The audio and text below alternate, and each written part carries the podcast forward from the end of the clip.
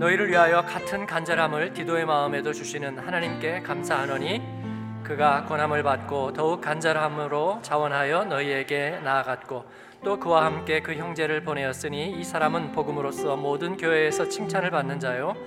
이뿐 아니라 그는 동일한 주의 영광과 우리의 원을 나타내기 위하여 여러 교회의 택함을 받아 우리가 맡은 은혜의 일로 우리와 동행하는 자라 이것을 조심함은 우리가 맡은 이 거에게 연보에 대하여 아무도 우리를 비방하지 못하게 하려 함이니 이는 우리가 주 앞에서뿐 아니라 사람 앞에서도 선한 일에 조심하려 함이라. 또 그들과 함께 우리의 한 형제를 보내었노니 우리는 그가 여러 가지 일에 간절한 것을 여러 번 확인하였거니와 이제 그가 너희를 크게 믿음으로 더욱 간절하니라. 디도로 말하면 나의 동료요 너희를 위한 나의 동역자요 우리 형제들로 말하면 여러 교회의 사자들이요 그리스도의 영광이니라 그러므로 너희는 여러 교회 앞에서 너희의 사랑과 너희에 대한 우리 자랑의 증거를 그들에게 보이라 아멘 오늘 말씀은 제목을 정했지만 써놓고 보니까 좀 낯서네요. 배달원, 네. 택배원 같기도 하고. 네, 그 효과로 이렇게 제목을 정했습니다. 고린도서 21번째 시간 배달원입니다. 믿음이 식어가는 이유. 그리스도인들이 때때로 자신의 믿음이 식어간다고 생각하나요? 어, 우리 교회는 아니라는 얘기를 오늘 몇 번 좀 단서로 달아야 되겠지만 어, 사실이죠. 많은 사람이 그런 생각을 하는 것. 어, 예배가 점점 따분해진다는 생각을 하게 된다면요. 이걸 그럴 수 있다고 봐야 됩니까? 뭐 그런 거지.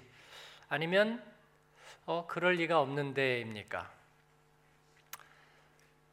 어, 현실을 인정하면 많은 사람들이 그런 생각을 하고 있죠. 어, 왜 그럴까요? 우선 어, 새로운 게 없으니까 예, 마치 변화 없는 단조로운 음, 결혼 생활이 오래 지나버려서 더 이상 새로운 게 없다.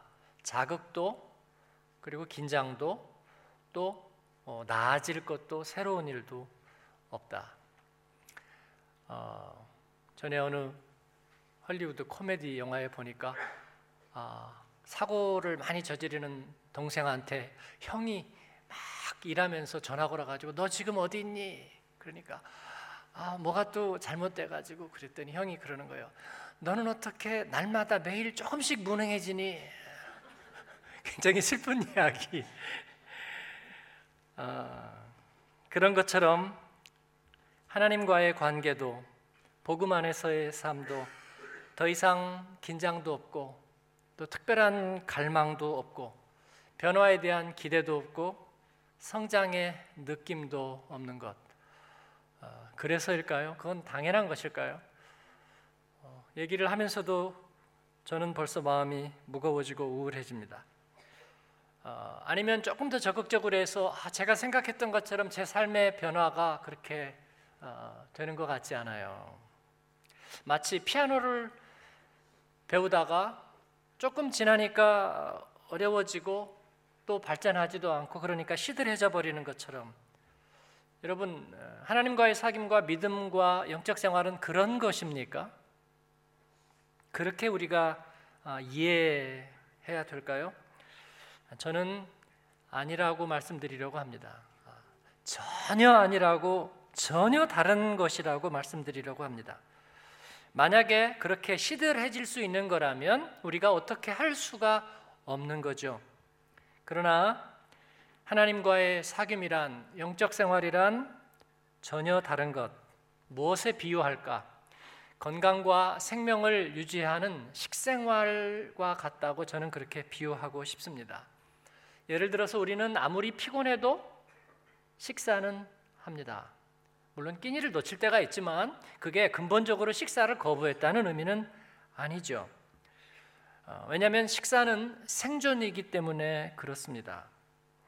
어, 식사는 또 어, 수용적입니다. 누구든지 맛이 있든 없든 또 지금 입맛이 조금 안 좋든 밥상 앞에 가면요. 일단 받아들이는 자세이지 배격하고 배척하는 사람은 없습니다.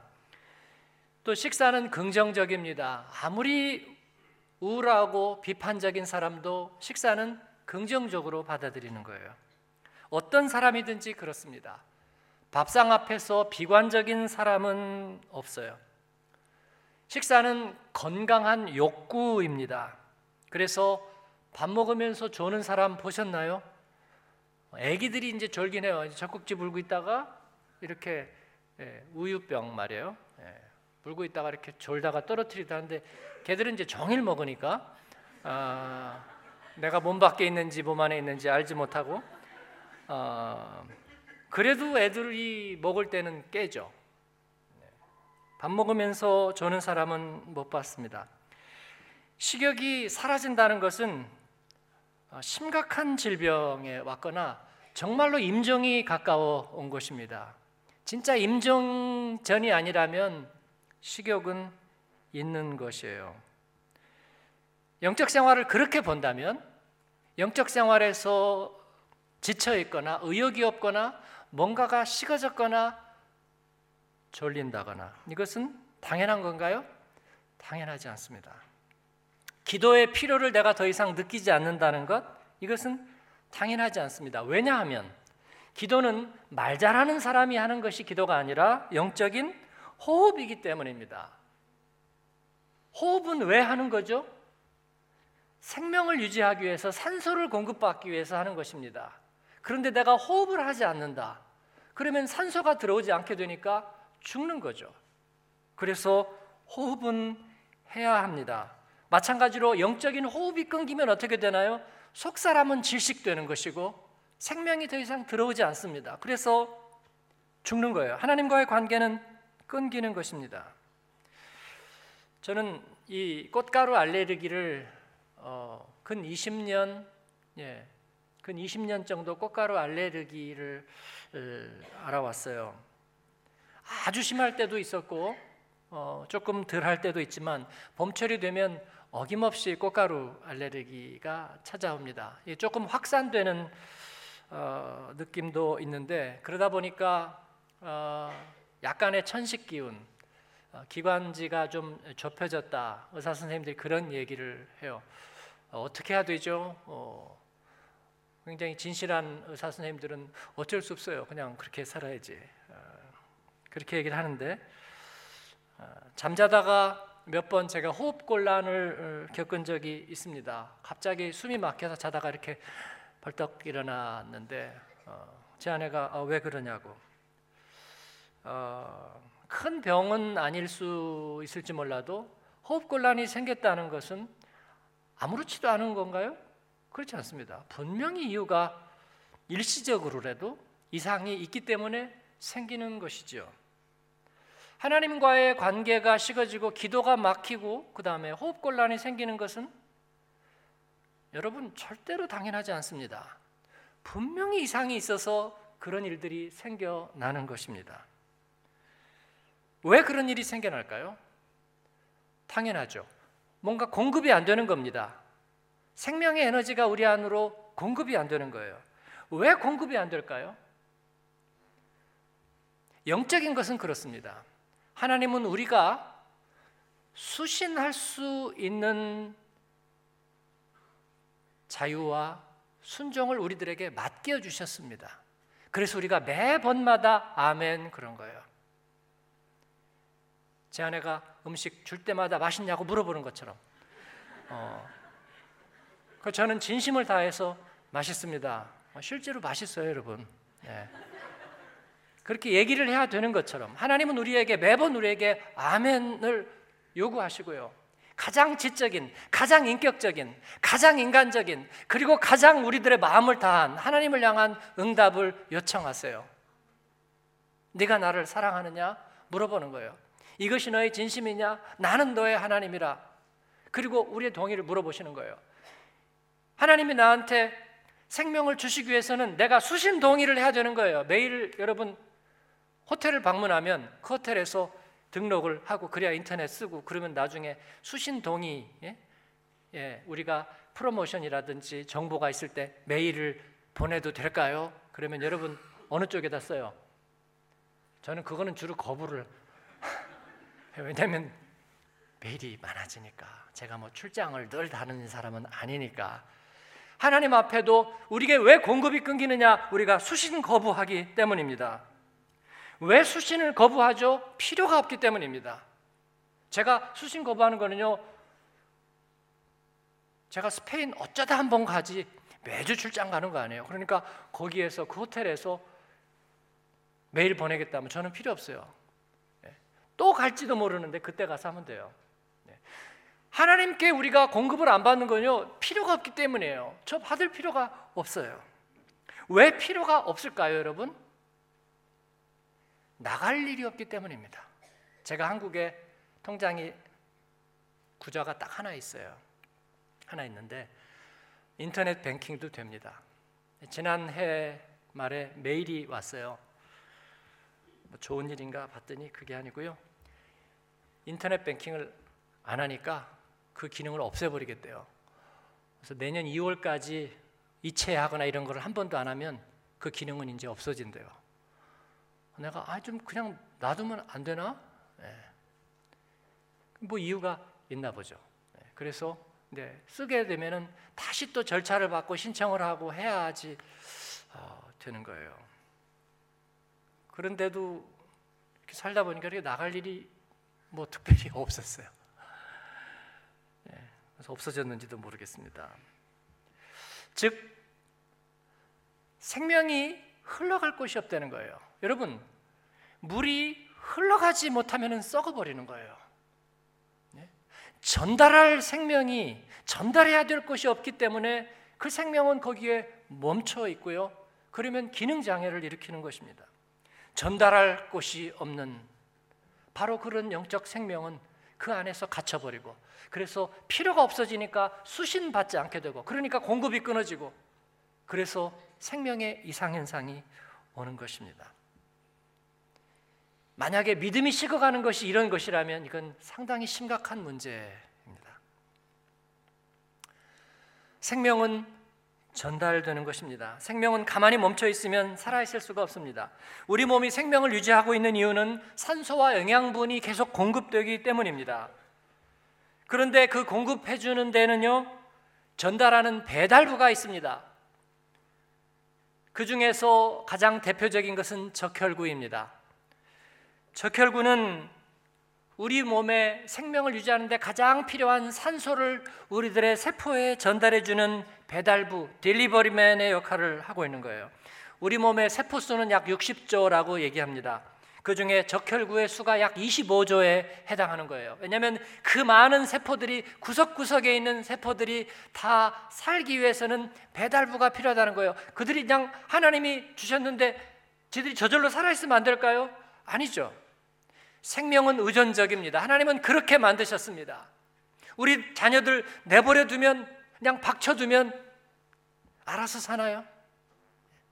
시골에서 농번기에 제가 시골에서 농촌 목회할 때 그 젊은 가정들이 막 농사일에 바쁜데 일손은 부족하고 아이들은 있고요. 그러니까 아이들 유모차에 넣어가지고요. 그냥 처마미 그늘에다 하루 종일 놔둬버려요. 아, 정말 용감한 우리 농촌의 사람들이에요. 그럼 이제 막 애가 막 목이 막 세게 우는데 아이들도 안 와봐요. 부모가 지금 어떨 방법이 없어. 그러니까 그냥 있더라고요 그 안에서. 저는 걱정이 많이 되는데 네. 그건 어쩔 수가 없는 가슴 아픈 경우이지만 그러나 우리의 자녀들은 돌봐야 됩니다. 공급해 줘야 되는 거예요 생명을. 적혈구가 그런 일들을 한다고 그럽니다. 산소를 세포로 운반하고 노폐물을 세포로부터 받아서 배출해 주는 역할을 합니다. 그래서 적혈구의 가장 중요한 기능은 운반 기능이에요. 모세혈관이 아주 좁아지는 곳에 들어가기 위해서도 탄력적인 모습을 이 신축성이 있는 그런 모습을 가지고 있다고 그래요.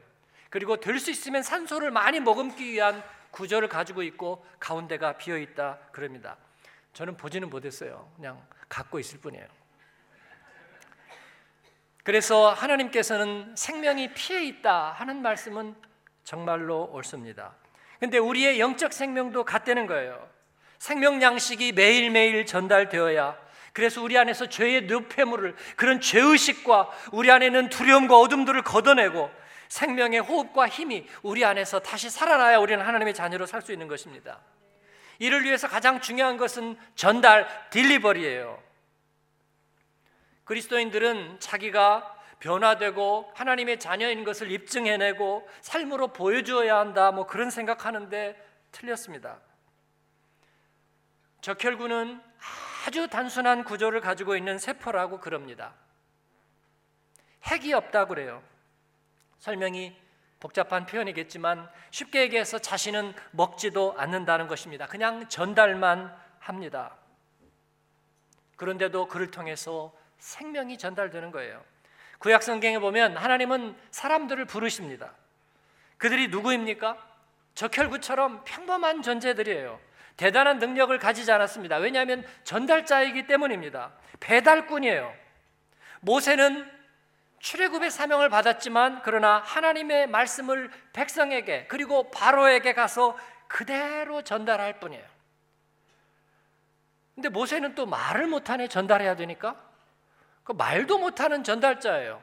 그래서 하나님은 그에게 막대기를 주셨어요. 그리고 그 옆에서 바로 앞에 쓰면 막대기 통 치면 자기는 립싱크하고 아론이 말해요. 그러니까 바로가 너는 왜 왔니? 아니 말도 안 하고 서가지고 왜 왔어요? 네. 그런데도 모세는 생명의 전달자로 충분히 쓰임 받았습니다. 그는 다만 지칠 줄 모르게 깨어 있습니다. 적혈구의 수명이 얼마나 되나 찾아봤더니 120일이라고 그래요. 모세와의 어피니티가 있다는 것을 생각했습니다. 모세는 몇 년 살았어요? 120년을 살았습니다. 적혈구는 생명을 전달하는 사명을 위해서 살아있고 생명의 창조자는 하나님은 적혈구의 수명을 바로 그 목적만큼 주신 거예요. 모세도 마찬가지예요. 120년의 세월을 바로의 궁중에서 40년, 미디안 광야에서 40년, 그리고 하나님의 생명의 전달자로 40년, 120년의 세월이 하나님이 주신 사명을 꽉 채울 만큼 주셨습니다. 할렐루야. 하나님께서 우리에게 생명의 전달자로 살 수 있는 그 사명의 시간을 보장해 주신 줄로 믿습니다. 사람들이 이를 알지 못하고 다시 자기가 주인 되어서 생명은 전달하지 못하고 그들은 질식당하고 세상 속에서 숨이 막히고 메말라가고 남 왕국 유다가 풍전등화의 위기에 바벨론의 말발굽 앞에 그리고 선택된 백성의 그런 사명은 잊혀져 가고 땅에 떨어지고 빼앗긴 들에도 범은 오는가? 귀족 출신의 신실했던 사람 이사야는 믿었던 우시아 왕이 문둥병에 걸려 죽어버리고 남한국 유다는 이제 풍전등화의 위기 앞에 있는데 이 선택된 백성을 어찌하랴? 성전에 가서 슬프고 아픈 마음 가지고 기도하는데 하나님이 환상을 보여주시면서 하나님께서 말씀하시는 거예요. 누가 우리의 전달자가 되랴? 누가 우리의 배달부가 되랴? 누가 우리를 위해서 가며 우리가 누구를 보낼고 물어보시는 거예요. 그때 이사야가 가슴이 뜨거워지면서 대답하는 거예요.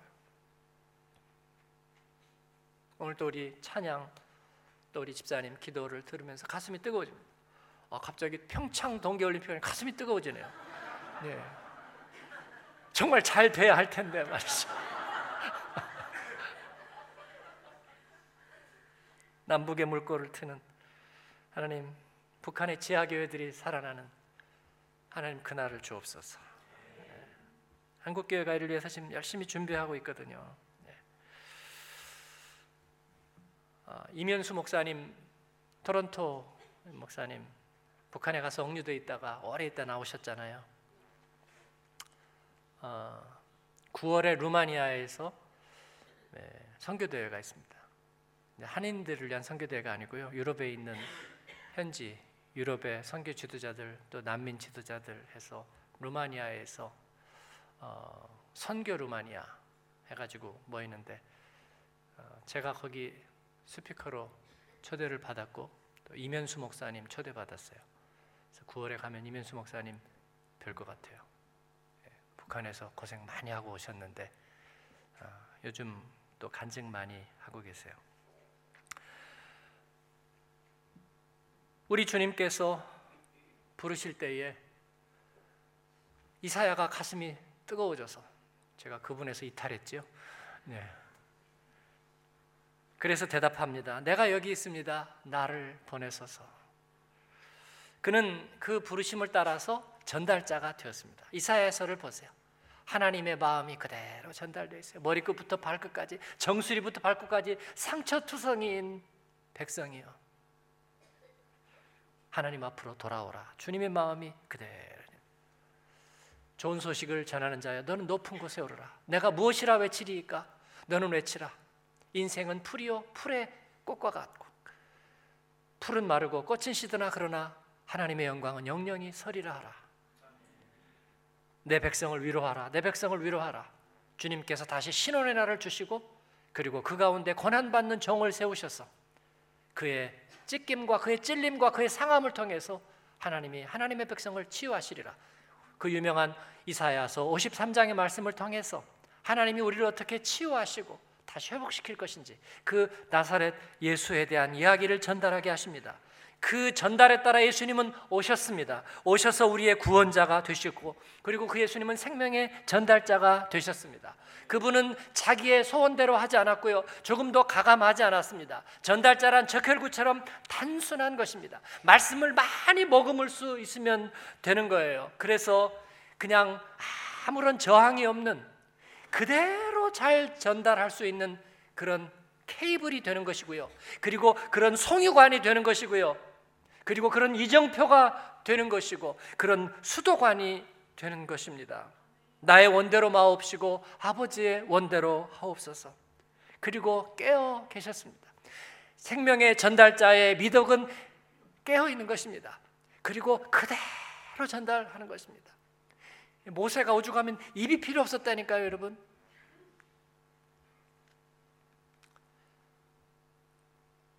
전하는 자가 없이 어찌 들으리요? 이사야는 그렇게 말씀을 들려주고 있습니다.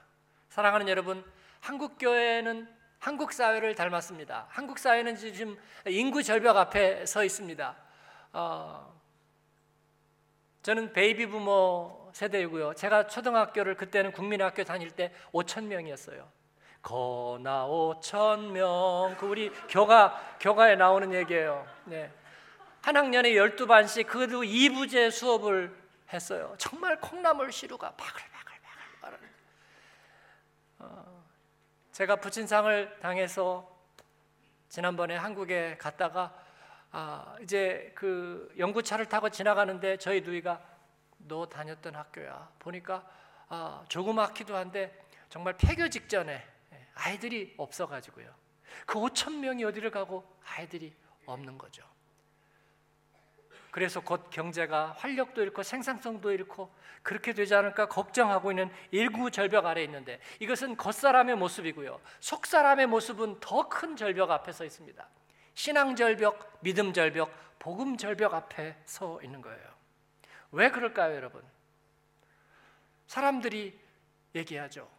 어, 대형 교회 때문에? 아니면 뭐 목회자들이 부패해서? 제가 그걸 옹호하려는 게 아니라 여러분 진단이 틀렸습니다. 여러분 생명을 잃는 것은 바이러스 때문이 아닙니다. 바이러스나 무슨 전염병 때문에 생명을 잃어버리는 것은 아니에요. 생명의 능력을 상실해 가기 때문에 잃는 것입니다.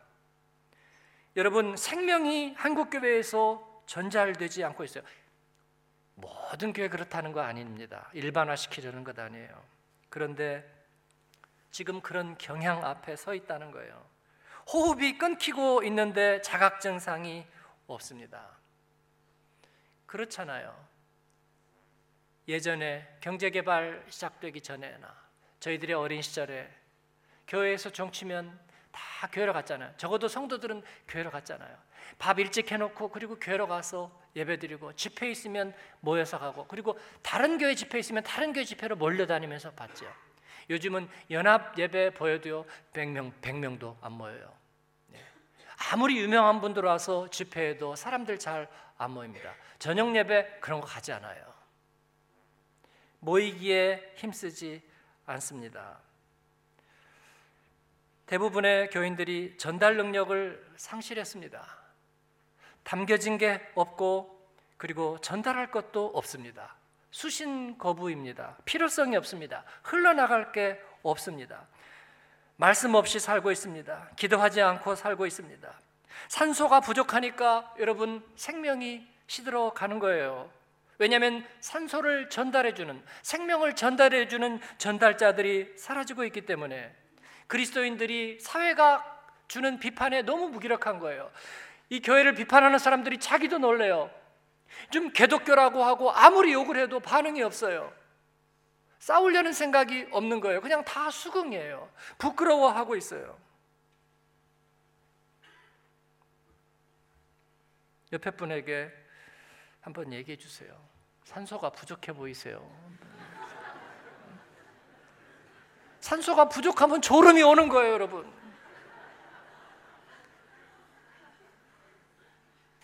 뇌에 산소가 공급되지 않으면 금방 생명을 잃어버려요. 그러나 생명이 살아있기만 한다면 말이에요. 바이러스나 박테리아 때문에 당장 죽는 거 아니에요. 요즘 암 조직 그 무서운 암과도 얼마나 잘 싸우는지 몰라요, 여러분. 네. 하나님이 주시는 생명은 정말 강합니다. 지난번에 왜 그 다 키우는 선교사님 예? 강동진 목사님 모셔가지고 얘기 들었었잖아요. 생명력이 유기농으로 닭들이 이렇게 키우니까 면역력이 강해져가지고 AI에도 끄떡없다고. 우리 청년들에게 여러분 매주 밥을 해주는 게 좋을까요? 말씀으로 세우는 게 중요할까요? 모범답안은 말씀인데 실제로는 밥이 중요하다. 저희가 지난 시간에 실험을 해봤습니다. 큐티 훈련만 해도 청년들이 이렇게 변하는 거. 왜냐면 정말 실질적이고 예, 정말 뭐 위선적으로 이렇게 그런 체할 줄 모르는 그런 사람들이지만 그러나 말씀하고 살아가는 방법 그것 약간만 나눴는데도 사람들이 달라진다. 목사님들 사역자들이 마치 처음 경험하는 것처럼 신기하게 얘기한 거예요. 그래서 우리가 양육반을 목요일에도 금요일에도 토요일에도 하는 것입니다. 우리들의 자녀들이 어렵다고 말합니다. 점점 센스티브해진다고. 이중 문화와 감성이 점점 힘들어진다고. 그래서 위기라고 말합니다. 걔들에게 애야 너는 메스터피스란다. 너는 자존감이 높아야 돼. 그리고 자신감을 가져. 너는 할 수 있어. 아니요. 그런 얘기들 하지 말고 생명을 전달해 주십시오. 하나님의 말씀과 생명을 전달해 주십시오. 말로 설득하려 들지 말고 말씀을 전달해 주십시오. 하나님은 우리를 구체적인 생명의 전달자로 부르시고 내가 너를 아노라 내가 너를 지명하였고 내가 너를 불렀노라. 그리고 우리에게 초대장을 주셨습니다. 그리고 우리에게 예복을 준비시켜 주셨어요 여러분. 제가 방송에 좀 나가 보면요. 네. 거기에서는 다 준비가 되어 있는 거예요. 그래서 분장 시키는 사람이 있어요. 분장 좀 하겠습니다. 정면 쳐다보세요. 가만히 계세요. 그리고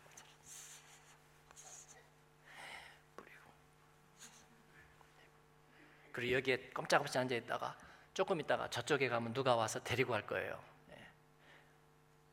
화장실 갔다 와도 돼. 아, 갔다 와도 되고 여기 가만히 있어요. 그 다음에 가면은 또 누가 와서 저리로 데려갈 거예요. 다 안내해요. 네. 그게 초대받은 손님이에요. 사랑하는 여러분, 여러분은 초대받았습니다. 하나님의 생명체계 안에 초대받았고요. 주님께서 내가 너를 잘 안다고 말씀하십니다. 내가 너를 불렀다고 말씀하세요. 그러지 않고 있으면요, 나는 초대받지 않은 손님이에요. 나는 아무것도 공급되지 않아요. 수신 거부예요. 필요도 없어요. 흘러나갈 것도 없다고요. 은혜가 메마르는 거예요. 여러분, 저는 그 은혜가 메마랐을 때의 느낌을 너무나 잘 기억하고 있습니다. 그 숨이 가쁘고 감각이 마비되는 느낌을 말이죠. 몸이 아픈 사람이 이제 죽어가면요, 병상에서. 옛날에 그 모습이 아니잖아요. 좋았던 풍채가 점점 사라졌고요.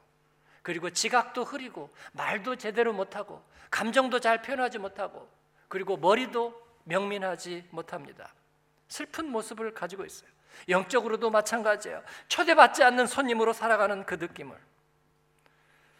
사랑하는 여러분, 주님 앞에 그렇게 한번 같이 고백합시다. 나를 초대해 주셔서 감사합니다. 나를 불러 주셔서 감사합니다. 나는 생명의 전달자입니다. 은혜의 말씀을 전달하라. 이제야 오늘 말씀으로 돌아가서 말씀을 맺습니다. 복음의 사람들은 배달부였습니다. 딜리버리맨. 예수 그리스도가 인생의 가장 근본적인 해답이 되신다는 사실을 그들은 전달했습니다. 엄청난 변증을 한 게 아니에요. 예? 세상적으로 엄청나게 성공한 정치인이나 아니면 경제인이나 뭐 그런 사람들을 앞세워 가지고 막 설득한 게 아니고요. 그들은 무지렁이였습니다.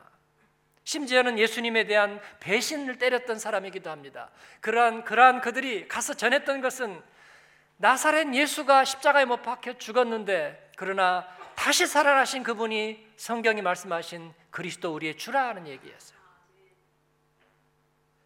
이, 이 정말 단순하고 말도 안 되는 얘기가 놀랍게도 가는 곳마다 좋은 소식이 되었고 센세이션이 되었고 큰 소용돌이가 되었습니다. 그냥 전달만 했는데도 말입니다. 오늘 본문은 그 좋은 소식을 담당하는 사람들 딜리버리맨들에 대한 이야기입니다. 마게도니아의 그리스도인들이 처음 복음을 듣고 나니까 소원이 생겼어요. 복음을 들으면 그런 거예요. 생명이 들어오니까 소원이 생겨요. 어딘가에 전달하고 싶은 마음이 생기는 거예요. 그런데 예루살렘 모 교회가 극심한 가난에 시달리고 있다는 얘기 들었어요. 근데 자기 코들이 석자예요. 그분들도 극심한 가난 가운데 있는데 그러나 주고 싶은 마음이 생기니까 거저 받았으니 거저 주어라. 그래서 그들이 자원하는 것입니다. 누가 이것을 전달할까? 디도가 자원하는 거예요. 디도가. 디도가 딜리버리 하겠다고 나서는 것입니다. 바울 사도는 디도에 대해서 이렇게 말하고 있어요. 디도는 이 은혜의 일에 대해 우리와 같은 간절함을 하나님께 받았는데 그 마음을 받자마자 그 간절함이 그에게 더해졌다. 그래서 기꺼이 자원하여 가게 되었다고 말합니다. 잠들지 않는 복음의 사람들, 지칠 줄 모르는 복음의 사람들, 하나님이 부르실 때까지 자기의 사명을 다하는 적혈구 같은 복음의 전달자들. 그 외에도 익명의 두 형제가 더 있었어요. 익명이라고 해서 허술하지 않았습니다. 바울은 그들에 대해서 이렇게 소개해요. 복음으로서 모든 교회에서 칭찬을 받는 사람이라. 또 한 형제는 정말 신실함을 여러 번이나 입증하고 처음부터 지금까지 간절함과 진실함으로 은혜를 전달하는 사람이라 그랬습니다.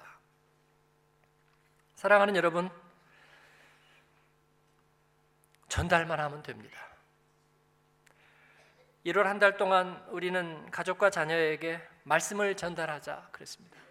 생명을 머금은 산소, 그 생명의 말씀을 전달하자.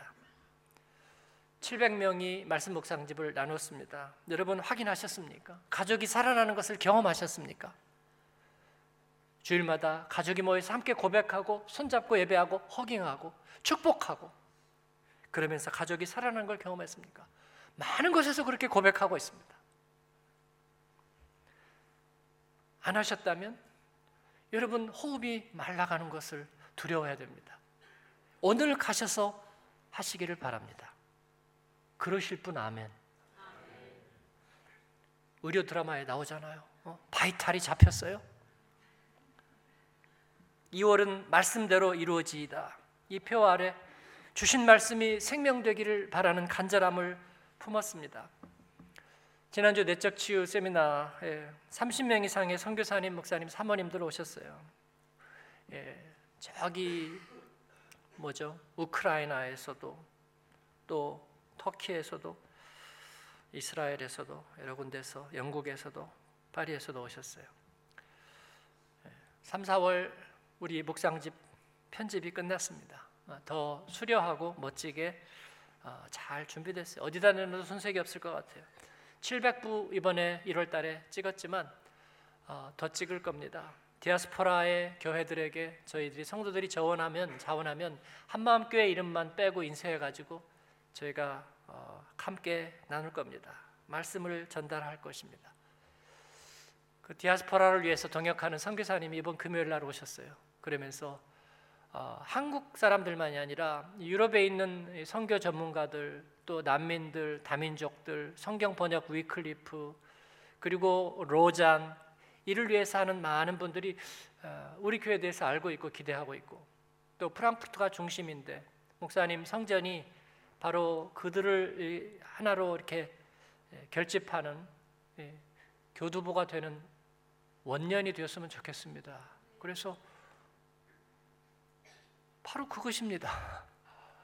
하나님이 이 일을 위해서 우리가 성전을 짓는데 어려움도 있었지만 순탄하게 하신 것은 하나님이 우리에게 속아 주신 것 같다 그랬어요.